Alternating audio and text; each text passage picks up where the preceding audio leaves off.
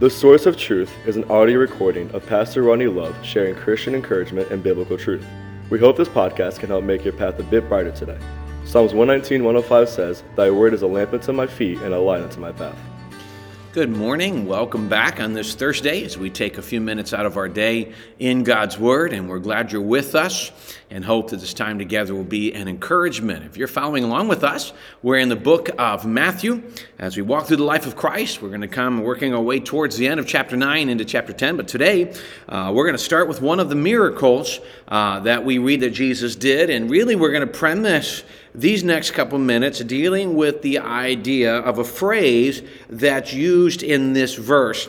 The phrase is found in 29, where he says, He touched their eyes, saying, According to your faith, let it be to you. So we're going to look at the we're going to look at these verses and kind of dig down to what part of God's working in our life is seen by our faith. Uh, how much of it is my responsibility? How much of it is the Lord's responsibility when we want Him to work, when we're asking Him to answer prayer, things of that nature? So let's go to verse number 27. When Jesus departed from there, two blind men followed Him, crying out and saying, Son of David, have mercy on us. And when he had come into the house, the blind men came to him, and Jesus said to them, Do you believe that I am able to do this? They said to him, Yes, Lord.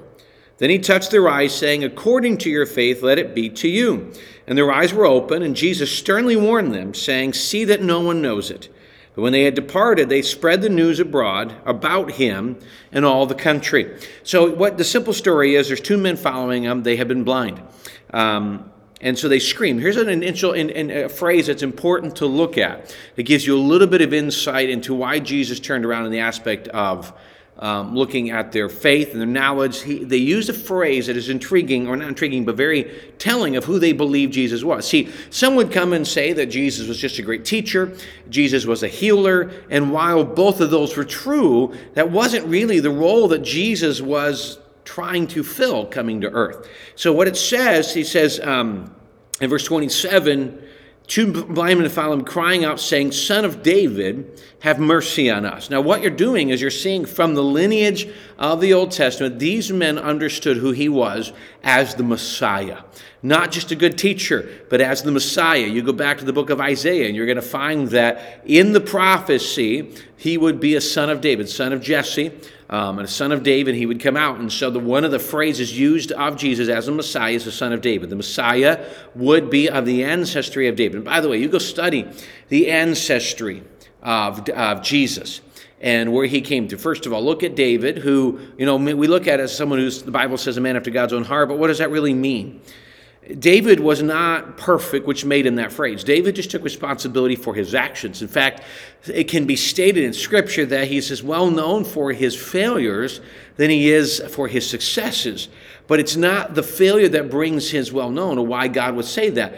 It's the fact that he's willing to take responsibility for his actions is what drives us to see that it's what gives him the phrase a man after God's own heart. But you can go back to so many other aspects. There is a harlot in the line of David. Uh, Ruth is in the line of David lineage. Why you say that's an important thing? She wasn't even a Jewish girl. Um, my point is that God has brought different people in. There's a lot of times you're looking, it has to be a certain way and only perfect people, only from a certain line. And God brought into God's or Jesus' ancestry, his great great grandparents, and all of that the type of people, so much he wanted to learn. He wanted to reach everybody. He loved everybody, treated them equally. He, he brought in people that the world would say, we don't want there, and he showed love to. And then he was born, and he, and he grew up that grew up, and then at the age around 30, he went out for three years, worked in ministry, and loved the sinners, went to those people. Uh, too many times today we look and say, well, we'll be around those people if they act a certain way and or they look like us. And boy, Jesus went to the world and he loved the world as they were. Now they changed because of him, but that's the point. That's what the gospel does. So these men understood the Old Testament teaching of the Messiah and immediately recognized this was the Messiah. So they came with an understanding. They didn't say, we think he is, we hope he is. They came in with such faith that Jesus was the promised Messiah. And so they came asking, knowing, believing truly that this man was. In, so doing that, if he's the Messiah, they had a full understanding of who he was, and that meant what he could do in their lives. And so they asked to be healed. And that's when he said, Do you believe that I am able to do this? And of course, their phrase, yes, we believe you're the Messiah. We've said that in the comment. We believe you can do this. And so he says, then according, then he touched their eyes and said, according to your faith. You know, that means if they really didn't have faith, Jesus could have touched their eyes, but they probably would not have been healed. It was their faith that brought healing. We talked about this with the woman with the issue of blood. When she touched the hem of Jesus' garment, then she was healed. He didn't even say anything. Uh, the, man, the man, the soldier who said, Don't come back to my house. I have people under my rule. You can't go there. I'm not worthy of having you there. Just say the word. He was healed. Um, the key is this Jesus' healing was a result of the faith of other people. People, friends, brought a man to Jesus, dropped him down through the roof, and it's because of the faith of your friends. We talked about this. The Bible says, um, without faith, it's impossible to please him. For he that comes to God must believe that he is. He is God, and he is rewarder of them that diligently seek him. I love that phrase, we must believe that he is. That's what he's asking here. They recognized he was the Messiah. Do you believe I can do this? It was by faith that these men were healing. So, what part of that? What does that mean for me? What part of the faith? Well, first of all, in that phrase we, we quoted from Hebrews, and they said, "Do you believe?" You know, they said, "You are son of David."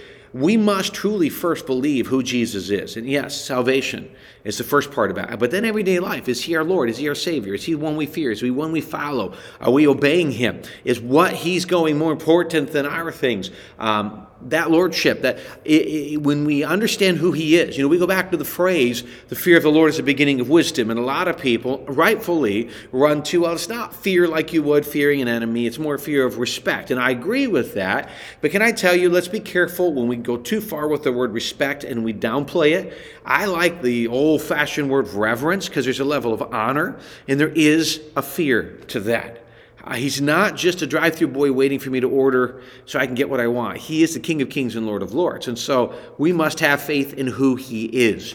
The Bible tells us to come boldly before the throne of grace. Well, we need to recognize that he is the one we can come to. He is the answer. So then when that happens is then we step out in obedience. You can't live by faith if you're not living by obedience. And that comes the question Are you living in obedience to Jesus? And how do you do that? Well, you live in obedience to His Word. John 1 1 In the beginning was the Word. The Word was with God. The Word was God. The same was in the beginning with God. Jesus, the Bible, it, it's all one. And so to obey Jesus, you have to obey the Bible. He says, If you love me, keep my commandments. And it's, it's an action. Our belief in God has always been seen in our actions. And so, how do we do that? And, and, and I could. We could go through a whole list of what that means. I won't do that. The simple question is this what the Bible says about home, what the Bible says about church, what the Bible says about finances, what the Bible says about ethics and how I treat other people. Uh, am I following those things? And if I am, okay, then faith. Then I go in prayer because I do believe God is. I'm in obedience to Him. Am I right with God? Is there sin in my life that I've hidden? He says, if I regard iniquity, if I hide iniquity in my heart, He will not hear me. So Am I hiding something? Am I, am I getting things right with Him? Am I confessing the sin? When I've done all that, and I've done my part. So then when it comes to asking Him for healing, okay, if I've done my part, you know, gone to the doctors, done what I need to, or finances, am I, you know, limiting my bills, looking for work? Am I doing my part? At that point, when I've done all of that, then I can expect. But I need, I, it's more than just hope. Uh, I had, was asked a question year, uh, a year or so ago, and I thought it was a phenomenal question. The question came to me the word hope in scripture does it mean differently than it does today? She goes she said there's a lot of things that i hope happen that probably won't. That's an empty hope. And god tells us he's the promise of hope. Is that empty? And i said no no no. The hope in scripture is a hope of expectation. We're expecting god to do something and that's faith it's a simple idea. Are we preparing for God to do something? Are we sitting back hoping God will do something? That becomes the difference. Does my faith compel me to action. And that is the faith we're talking about. And that's the faith that these men had. They had enough faith that they were willing to chase down and claim the Messiah and say, We have it. And it was because of that faith they found healing. May we develop that, may we grow in it, and allow that to be truly life changing. Thanks again for joining us today as we take a few minutes to look into God's Word. We do hope it was a help, hope it's an encouragement. Stick with us as we continue for the next few weeks through the book of Matthew, looking at the life of Christ. Thanks again for joining us. We look forward to seeing you again tomorrow.